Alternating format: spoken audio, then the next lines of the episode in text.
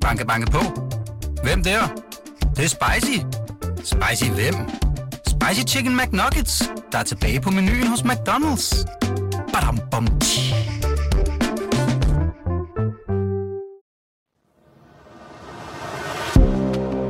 Du lytter til Dine Penge. Et program om privatøkonomi, der hjælper dig med overblikket over alt fra dit første boligkøb til aktiemarkedet. Din vært er Stefan Sinkali. Programmet udgives af Berlingske Business og sponsoreres af Nordea. Velkommen til Dine Penge. Mit navn er Stefan Sinkali. Jeg har altid selv været typen, der godt kan lide overblik, regnark, tal. Den ordentlige type. Jeg skal da også indrømme, at der har været perioder af mit liv, måske især i studietiden, hvor mit forhold til rudekuverter var en anelse mere anstrengt, end det er øh, den dag i dag. Uanset hvilken type du er, og uanset hvordan du forvalter dine penge og din private økonomi, så vil jeg gerne hjælpe dig. Det vil jeg gøre ved at tale med Danmarks bedste eksperter inden for hver deres område, som skal give dig gode råd og klæde dig på, når du skal ud og købe øh, den første bolig, eller lease en bil, eller investere din opsparing. Så vil jeg også gøre det ved at lade kendte erhvervsfolk dele ud af deres erfaringer om deres private økonomi, og hvordan de har forvaltet de penge, de har tjent gennem årene. I vores allerførste afsnit, der skal det handle om, hvordan du bedst kan forvalte de penge, der hver måned tigger ind på din lønkonto. Hvordan du kan få de penge til at yngle, måske som alternativ til at proppe dem i madrassen. Og til at gøre os alle sammen lidt klogere på det, har jeg inviteret Michael Møller ind i studiet. Han er professor i økonomi fra CBS og har i mange år tidligere været en del af Nationalbankens bestyrelse. I dag skal han øh, fortælle lidt om investering og opsparing. Hej Michael. Hej. Jamen lad os øh, starte med at snakke om det bedste råd, du øh, vil give til den almindelige dansker, der gerne vil se øh, deres formue vokse. Ja, først og fremmest skal han tænke over, at formue ikke er et mål i sig selv. Hvis du dør som Joachim Kim von And med en stor formue, så har du været en dårlig økonom. For en stor formue ved død, det repræsenterer sjov, du kunne have haft. Så du skal spare op, fordi du vil bruge flere penge på et senere tidspunkt. Så altså, tænk på, hvornår vil du bruge pengene. Som jeg plejer at sige til mine studiner, er penge sjovest, mens du er ung, yndig og syndig, eller har du mere brug for penge, når du er 70? Det er det første valg, man skal tænke over. Når man så tænker på, hvordan man skal spare op, og hvornår man skal spare op, så skal man også tænke på, hvad er belønningen for at spare op. Fordi øh, man får jo nogle gange en belønning for at spare op, og andre gange gør man ikke. Og det er meget, meget væsentligt. Mm-hmm. Lad mig prøve at starte med øh, den mest tåbelige af alle. Øh, det var Esau fra det gamle testamente. Han havde ikke rigtig nogen øh, madreserve, og så solgte han halvdelen af sin fremtidige arv for at få et måltid mad. Og det skulle en høj, høj rente at betale halvdelen af en stor arv for at få et måltid mad. Men det er jo det, som mange mennesker gør lidt mindre dramatisk, men de har ikke en finansiel reserve, og så må de overtrække deres konto, de må betale regninger for sent og betale et rykkergebyr, eller de må låne til 100% rente ved et kviklån. Og et kviklån, det er jo noget, som de kvikke yder til de dumme, skal man lige være klar over. Så hvis vi tager den derfra, så vil jeg sige, du skal ikke først tænke på at investere. Først og fremmest skal du tænke på at betale dyr gæld tilbage. Altså kviklån, øh, overtræk, alt den slags. Og så skal du tænke på at have en finansiel reserve, som bare står i banken til 0%, som gør, at du kan klare uventede udgifter. Fordi den finansielle reserve, det er den, der gør, øh, at du sparer en masse penge, fordi du ikke i en uventet økonomisk problem, så må ud og låne penge. Mm. Når først når du har overstået det, så kommer vi det seriøse med at investere pengene. Men start med at betale dyr gæld tilbage, det er den bedste af alle investeringer, og have en finansiel reserve. Og gøre op med dig selv, hvad din opsparing, hvad formålet med din opsparing skal være. Ja. ja. Okay, og, og hvordan, øh, når man så er kommet til det punkt, hvor man har gjort sig nogle tanker om, om man vil være Joachim von And, eller øh, det mindre, og øh, man så har øh, fået et, så et overblik over sin øh, private økonomi i form af, hvilken gæld man, man øh, har, og hvilken gæld man bør betale tilbage, så kommer man så til investeringen. Ja. Og hvad, hvis øh, du så skulle øh, rådgive danskerne sådan, øh, ud fra, øh, fra din viden om, øh, om det område, hvordan vil du så gribe det an? Ja, og jeg vil lige starte med at fortælle den almindelige dansker, at det helt afgørende, det er sådan set, hvor meget man sparer op. Altså det mere eller mindre afkast, man kan få på investeringer, mm. det er noget mere begrænset. Men når vi kommer til investeringerne, så er det først og fremmest, at man skal tænke på, du skal ikke prøve at være smart. Du skal prøve at undgå at dumme dig alt for meget. Altså at prøve at være smart, det, det er dumt. Mm. Vi skal prøve ikke at dumme os. Og hvordan kan man dumme sig? Jo, der er god grund til, hvis du vil spare op på lidt længere sigt penge, der først skal bruges om forskellige år, ja, så vil jeg generelt råde folk til at købe aktier. Altså aktier har en tendens til på lang sigt at give et bedre afkast end penge i banken eller obligationer. Så øh, jeg har mange aktier af mm. samme årsag. Men du skal ikke prøve at være smart og prøve at finde de rigtige aktier, for det kan du ikke. Altså, jeg ved mere om aktier end de fleste, men jeg køber ret tilfældigt. Det, det jeg lægger vægt på, det er, at min formue er spredt på, skal vi sige, 20-30 forskellige aktier, sådan at jeg ikke mister et stort beløb, hvis et selskab kommer i vanskeligheder. Så risikospredning, det er alfa og omega. Mm. Spred din risiko. Og det andet, det er, du skal holde dine omkostninger nede. Tænk på din formue som en isklump. Jo flere hænder den går igennem, jo hurtigere smelter den isklump. Så hvis du er medlem af en investeringsforening, som har omkostninger på 1,5 procent om året, ja, så vokser din formue altså med 1,5 procent mere om året, og hvis du skal spare op i 20 år, så er 1,5 procent om året, det løber altså op i meget, meget store summer. Mm. Så enten skal du finde en low-cost investeringsforening, og det vil sige en investeringsforening, hvor andre investerer dine penge, men de investerer dem blot passivt i et stort antal aktier, og de holder omkostningerne nede og gør det super billigt. Det er, skal vi sige, nok det, jeg anbefaler mest. Alternativt næsten lige så godt, det kan man lidt diskutere, så køb 20 forskellige danske aktier af de store C20-selskaber. Øh, der skal sgu meget til, før de alle sammen går for lidt på én gang. Og det er billigt at have dem, og det er billigt at handle dem.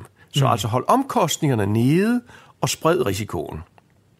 Men det, der er farligt, det er, når du begynder at lytte til rådgivere, eller når du, hvad guderne forbyde, begynder at tro, at du kan finde ud af, hvilke aktier, der stiger. Altså det er dem, der læser i børsen, at nu er øh, der gode udsigter for det her det selskab. Det kan være, Norge er faldet med 25 procent, og, men nu vil de stige meget, fordi der er mange fede kinesere, som skal have insulin de kommende år, hvor indkomsterne stiger, og så vil Norge stige. Mm. Hver gang du møder et menneske med den selvtillid, så skal man slå ham hårdt i hovedet. Eller det mest ham, for kvinder er normalt ikke helt så selvglade på det område. Men han kan ikke forudsige, om noget vil stige eller ej. Jamen, han har læst, at der er masser af kinesere, der får brug for insulin. Ja. Og den viden er vi en milliard andre investorer, der har. Mm. Og vi kan ikke tjene penge på det, der står i aviserne. Så risikospredning, hold omkostningerne nede, og bær noget risiko, nemlig ved at investere i aktier, så får du den hurtigste vækst med en risiko. Men du kan ikke både ville være fuldstændig sikker og få et stort afkast. Altså, tingene hænger sammen. Hvis du er fuldstændig sikker og bare putte pengene i banken, ja, så vil du opdage, at din formue ikke rigtig giver noget afkast. Og det er derfor, jeg siger, at man, når man betaler gæld tilbage, så ved du, at du får et afkast måske 6, 10, 15, 20 procent. Ja. Hvis du sætter pengene i banken eller i korte obligationer, så får du et afkast, der ligger på omkring 0 før inflation og skat, og skatten gør ikke noget, når renten er 0, men inflationen gør, at dine penge falder i værdi. Så med mindre du vil løbe lidt risiko, så er der altså ikke rigtig nogen belønning ved at spørge op, hvis du blot vil putte pengene i banken. Det kan være sundt at spørge op, fordi øh, du så ikke bliver slået ud, når noget går galt. Altså du kan betale, når bilen bryder sammen. Men formuen vokser altså ikke hurtigt. Mm. Og hvad så i forhold til ens investeringshorisont? Øh, jeg ved godt, det afhænger selvfølgelig også af ens alder, men øh, der er jo også gået lidt en folkesport i, og som du også selv siger, at øh, vide, hvornår øh, man skal slå til i hvilken aktie. Øh, bør man... Jeg, jeg fornemmer jo lidt, at du siger, at man måske bør investere med en lang øh, tidshorisont øh, og købe de der 20 danske, eller måske sprede sig endnu mere i, i, i udlandet og andre investeringsforeninger, øh, passive investeringsfonde, og så ellers holde dem i lang tid. Altså man kan sige, hvis vi snakker seriøs opsparing, mm-hmm. så er det jo med henblik på lange perioder. Fordi øh, seriøs opsparing, det er jo, når du i en lang, længere overrække lægger penge op hver måned, og så begynder du efter en lang periode at bruge af dem igen. Men at det, at du lægger 10.000 kroner op det ene år, og så vil bruge dem på en ferie det næste år, det er jo ikke langsigtet. Det er jo bare at flytte lidt rundt øh, inden for et år. Mm. Og hvis det er det sigt, så spiller det sgu ikke nogen rolle, øh, hvad du investerer i. Jeg vil sige, hvis du skal bruge penge om et år, mm. jamen at have alt det bøvl med at oprette et aktiedepot og købe nogle aktier og sælge dem igen, øh, det koster penge. Altså at købe aktier, det er noget, jeg typisk anbefaler, når man siger, disse er penge, som jeg først skal bruge om 5, 10 eller 15 år, eller når børnebørnene skal dele arven efter bedstefar. Okay. Øh, og hvad så med, øh, med mursten? Kan man sætte pengene i mursten? Der vil jeg sige, at det der med at investere i mursten, det er sådan i virkeligheden et meget uklart spørgsmål, hvad man mener med det. Jeg vil sige, du skal aldrig købe sommerhus eller hus ud fra rene investeringsmæssige årsager. Du skal købe ejerboliger eller sommerhuse, fordi du vil bo i dem. Du skal først og fremmest se det som et forbrug. Fordi typisk bor man ret længe i sin bolig. Du bor let 15, 20, 30 år i en bolig. Så det er den glæde, du har af at bo i boligen, der virkelig tæller. Øh, det der med, hvad den kan sælges til om 30 år, det indgår ikke nær så meget. For når du tænker på alle de udgifter, du har til at vedligeholde den forbandede bolig, og alle de weekender, du skal bruge på at slå græs og male og spartle og alle de andre ting, øh, så glem investeringen. Hvis du investerer, så skal du have noget, der passer sig selv som værdipapirer. Boliger, det er noget, vi gør for at bo i dem. Og så skal man jo være klar over, at for mange, ganske mange, der er det jo tale om, at boliger begynder at minde lidt mere om biler, end om boliger i gamle dage. Og hvad mener jeg med det? Mm. Jeg mener, at der er steder i landet, som er fraflytningsområder. Mindre byer, langt væk fra hovedsteder, langt væk fra store byer.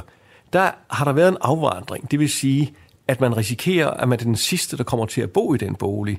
Fordi den dag, man flytter, så er der ikke nogen, der vil bo i den lille by, hvor der ikke er nogen skole, ikke er nogen købmand, er 50 km nærmeste læge, mm. og så bliver huset revet ned.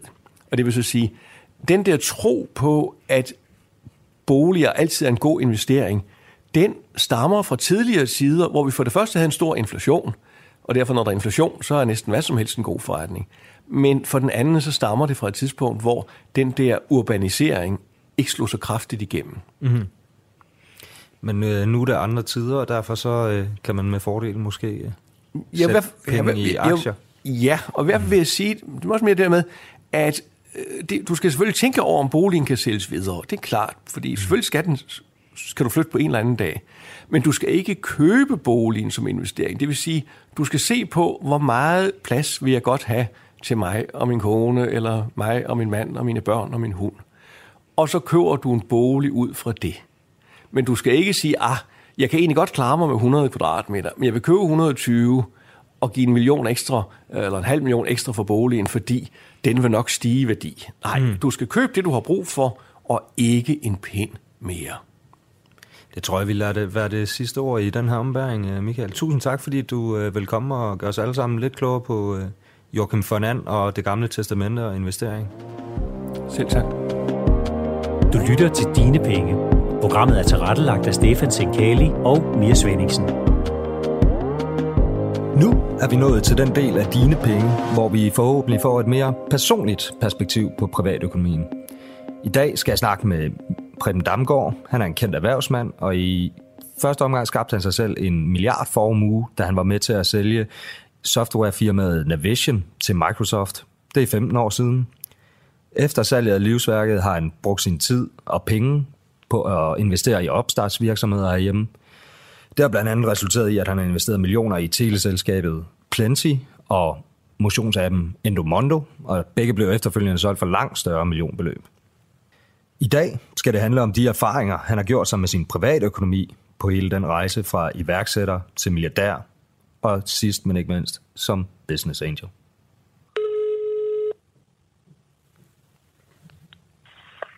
Det er Preben.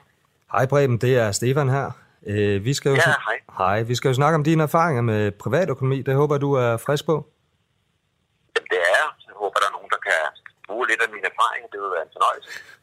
Det er jeg sikker på, der kan. Øh, Du har jo været på noget af en rejse som, øh, som både iværksætter og milliardær, og nu investerer du dine penge. Øh, Og det, det, det er jo både som erhvervsmand, men også som, som privatperson. På hele den her færd, hvad, hvad er så det bedste privatøkonomiske råd, du har, du har samlet op, som du gerne vil give videre? Uha, der er flere af dem, men Ja. øh, en af de bedste råd, jeg synes, jeg kan give videre, det er, at øh, hvis man skal bruge af sine øh, øh, surt indtjente penge eller surt opsparede penge, så skal man bruge dem på noget, man har forstand på. Mm. Der er så mange ting, man kan investere i, øh, og det er så nemt øh, at blive øh, i gode så fristet af at investere i noget, der ser spændende ud, men man ikke nødvendigvis har forstand på. Så det der med at investere i noget, som øh, jeg har forstand på, og øh, jeg har en erfaring i, øh, det har simpelthen vist sig, at øh, det har været godt at holde sig til. Det er sådan lidt det, der skulle med at blive ved dit list. Øh, Okay. Det, det er det, jeg har, jeg har kunnet fornemme har været rigtig godt for mig. Okay. Jamen, nu har din øh, læst jo så været, været IT i, i, i mange år, øh, og ja, du startede jo som sagt med, med Navision og har, har bevæget dig over en lang rejse. Er, der, er der nogle perioder af dit liv, altså, hvor du har lært mere om din private økonomi end, end andre? Jeg synes, jeg lærte øh, rigtig meget omkring min private økonomi, da jeg startede, øh, da jeg stiftede øh, Damgård øh, og Navision sammen med øh, en medstifter øh, der tilbage, i, øh, da jeg var noget yngre end jeg er i dag. Ja. Øh, den, dengang der havde vi masser af frihed til at arbejde lige så meget, vi overhovedet lystede og kunne og ville, men øh, penge havde vi ikke så meget af. Så det der med virkelig at få pengene til at slå til, øh, og det her med at indstille sig på, at det her det er en, en, en lang rejse med masser af udfordringer, og man skal kunne rigtig mange ting selv, og du ikke har eksperter til at hjælpe dig med alt muligt. Der lærte jeg rigtig meget øh, omkring øh, for eksempel hvad det at have likviditet, altså det der med at have, at have cash, øh, det, det, betyder, det, det, det betyder. Øh, der lærte jeg rigtig meget. Og så hvis jeg må også sige, øh, at øh, omkring finanskrisen, ja. der var jeg jo noget ældre, øh, end da jeg startede min, min første startup. Øh, der lærte jeg også rigtig, rigtig meget omkring min, min egen økonomi. Øh, det der med, øh, hvor stor risiko øh, har jeg øh, i mine investeringer, og jo større risiko man har, jo større er den potentielle gevinst også øh, på et eller andet tidspunkt, og derfor så er der rigtig mange, det havde jeg også der, Ja. der har lagt sig med en lidt, lidt, lidt stor risiko, og så lige pludselig, når verden omkring så står i flammer, jamen så, der, der synes jeg også, at jeg, jeg har høstet nogle lærepenge. Ja. Så, så der er rådet måske at, at, at være ekstra, opmærksomhed, øh, ekstra opmærksom på, på risici, især i, i opgangstider. Ja, altså det der med ikke at være for grådig og ikke være for urealistisk optimist, øh, mm. det har jeg lært noget af. Øh, Og så også det der med, at man skal sprede sig. Altså i hvert fald hvis du som investor øh, øh, agerer aktivt, så bliver du nødt til at, at sørge for, at du har forskellige investeringer, øh, som ikke har noget med hinanden at gøre. Og det er simpelthen ud fra almindelig øh, sandsynlighed, at øh, det er jo ikke alle sammen, øh, der kommer til at være fantastiske. Det er heller ikke alle sammen, der kommer til at være katastrofale. Så det der med ikke at lægge alle ind på rød, mm. øh, øh, når, når, når du går på cas- casino, det, det er også godt, når du investerer. Altså det, det hedder øh, at være veldiversificeret, altså sprede din risiko lidt. Øh, det, er, det er et rigtig godt råd. Apropos casino, hvad er så den, øh, den dårligste beslutning økonomisk, du har, du har truffet? Det vil sige, min, øh, min dårligste beslutning, det har, det har været øh, at være aggressiv og gået i gode tider, øh, hvor jeg så ikke nåede at, at komme ud af investeringen, inden øh, øh, tiderne vendte. Mm. Og, så også det, det, og så også det der med at øh, lave investeringer i øh, områder, som jeg ikke forstår mig på. Jeg har været i øh, IT-branchen i 34 år, og der har jeg lært ikke at, at, at ligge og tro, at jeg har forstand på ejendom og vindmøller og alt muligt andet. Det, det, det er nogle af de ting. Og så, øh, ja, det, det er faktisk der, hvor jeg synes, at, at hvis man ligesom har sig det for øje, så, så er man rigtig godt stegt. Men hvad så, altså du siger, du, du ja, var, var lidt for grådig og aggressiv øh, og ikke kom hurtigt nok ud. Øh, og, men en ting er jo ens investering. Havde det også, havde det også indflydelse på det, det, den dagligdag, du levede? At, øh, at øh, verden lige pludselig stod i flammer? Nej, det havde det ikke. Og det er så fordi, at øh, jeg også havde båret mig rigtig fornuftigt ad i en, en række andre private økonomiske forhold. Øh, men i den tid arbejdede jeg tæt med en række folk, som ikke var lige så privilegeret, som jeg var, eller ikke havde været lige så øh, forsigtige. Og derfor så jeg, undskyld, så jeg nogle skæbner, mm. som, end, som endte øh, skidt. Øh, og og, og det, lærte, det lærte mig en del. Og det, altså, når du siger andre private økonomiske forhold, er det altså, og du nævnte også øh, til at starte med det her med, med likviditet, altså er det noget med ikke at sætte sig for dyrt i, i bolig og bil og, og, ja. og forbrug og omkostninger i forhold til, hvad man ja. kan investere? Ja, og det er det. Og så er der også at investere i noget, som du rent faktisk kan sælge, det vil sige, at du kan konvertere et aktiv til likviditet. Det er jo svært med et hus, du selv bor i, for eksempel, mm. eller helt taget øh, med ejendom i et ejendomsmarked, som bløder. Men hvis du har så frem for at investere i noget, der er svært ved at sælge, så kunne man investere en, en betydelig del af, af sin øh, opsparing, eksempelvis i, øh, i aktier og obligationer og i andre ting, som kan blive handlet hver dag. Så kan mm. man så kan man nu pludselig blive likvid. Og det, det er der en del mennesker, som lærer på den meget hårde måde. Okay, nu skal du ikke alle sammen være, være dårligt om og finanskrise. Øh, hvad, hvad, kan, du, kan du sætte nogle ord på den, den, den bedste økonomiske beslutning, du, du har truffet?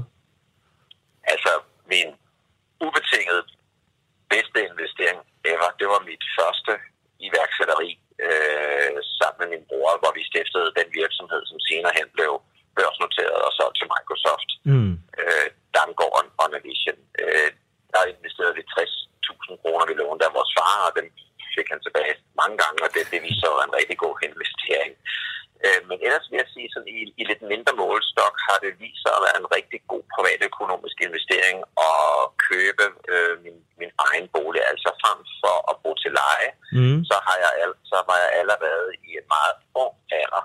Øh, jeg læste stadigvæk på CVS, så det, det ved jeg ikke, der har været lige i starten af 20'erne, der købte min første ejerbolig. Øh, og, den, og jeg har haft ejerbolig gennem hele mit øh, voksne liv. Og det har vist sig, øh, både med renteniveauer og alt muligt andet, at jeg har boet meget billigere, end hvis jeg øh, skulle have boet i den samme bolig til leje. Og så har jeg også været med på en værdistigning, sådan så jeg hele tiden har kunne sælge min øh, ejerbolig, og så har jeg kunne vokse op i noget, der var større efterhånden, som jeg fik øh, kæreste og kone og mit første barn, og til sidst havde vi fire børn, og med hvad det var det Så, så, så det der med at, at erhverve ejerbolig frem for ligesom at, at bo til leje, det tror jeg set over et længere perspektiv har været min, en af de allerbedste private økonomiske beslutninger, jeg nogensinde har truffet. Okay. altså, det, det, det, er jo, det, er jo, det er jo meget øh, rationelt og, og, og fornuftigt, det her. Er der noget øh, i din private økonomi, der måske er, er, er mindre fornuftigt? Er der noget, en, øh, en lidenskab eller noget, du, du bruger penge på, velvidende, at det nok ikke er en, en, øh, en øh, økonomisk set rationel beslutning eller en, en god investering?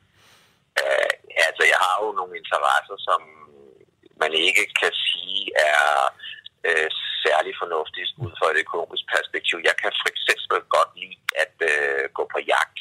Mm. Øh, og øh, det kan der være mange holdninger til, men hvis man lige kører ind på min præmis om, at man synes, at det er godt at få en masse frisk luft, og man får en masse øh, god social samvær med, med folk, øh, øh, både fra eller andet udland, så, så det at gå på jagt øh, kan rent faktisk godt øh, sluge en masse tid og være rigtig, rigtig spændende. Og det er altså virkelig noget, som dels tager rigtig meget tid mm. for forretninger, for familie og for venner, men det, det koster også dyr. Så, så jeg har masser af den slags ting, som man øh, kaster mange øh, penge efter, men man ikke kan kan sige er, er, er en investering. Så, og, og sådan er det jo også med at have en bil, og der kan være masser, masser af ting, som altså, hvis du regner prisen ud på din private bil, øh, sådan per kilometer eller per time eller per minut, du sidder i den, så er det jo også en, en øh, rasende dårlig investering. Så den slags har jeg jo nogle stykker af, som jeg tror, vi, vi det er de fleste af os vil have. Ja. Jamen ved du hvad, Preben, tusind tak, fordi du vil være med i dag og gøre os lidt klogere på, på grådighed og fornuft og, og lidenskab. Så øh, mange tak skal du have. Jamen øh, selv tak, og tak fordi jeg måtte være med. Hej.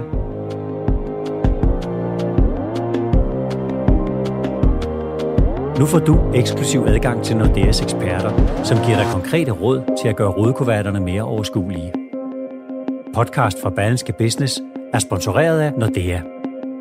I dag skal det handle om at få ens formue til at vokse. Blandt andet ved at spare op eller ved at investere. Derfor skal jeg tale lidt med dig, Andreas Østerheden, som er investeringsstrateg i Nordea. Hej. Hej, og tak fordi jeg må komme. og så lidt. Øhm, jamen, jeg startede jo lige med at sige inves- at investere. Og investering er jo et ret bredt begreb, og det kan dække over rigtig mange ting. Men er der så noget, ifølge dig, der er bedre at investere i end, end andet? Altså når vi taler investering her, det er, det er, så taler vi typisk sådan investering i børsnoterede selskaber, altså aktier, obligationer osv. Og øh, når vi så tænker opsparing, jamen så er det jo i virkeligheden det at få øh, ens øh, formue eller opsparing ud og, og arbejde på de finansielle markeder. Og øh, er der så noget særligt her, man skal investere i? Altså vores grundlæggende øh, holdning er egentlig, at det er super vigtigt at få spredt sin risiko. Altså så man ikke bare får lagt sin, sin sparepenge i, i måske i de selskaber, man følger mest i Danmark, eller, eller i enkelte selskaber rundt omkring i verden, men sørger for at få spredt det ud over både forskellige brancher, forskellige sådan geografiske områder, når vi taler øh, på aktiesiden. På obligationssiden, der, øh, der er det også vigtigt at, at sådan få spredt sine investeringer, men obligationssiden i forhold til aktiesiden, jamen det gælder om lidt der at finde noget, der ja, sådan lidt i fagsprog kalder vi det korrelerer omvendt med hinanden. Det vil sige, at når aktier øh, måske når en periode, hvor det går knap så godt, og de falder, jamen så vil vi gerne have obligationerne ind som stabiliserende element, øh, for på den måde at man kan sige, balancere nogle af de, øh, de udsving, der kan være på finansmarkederne.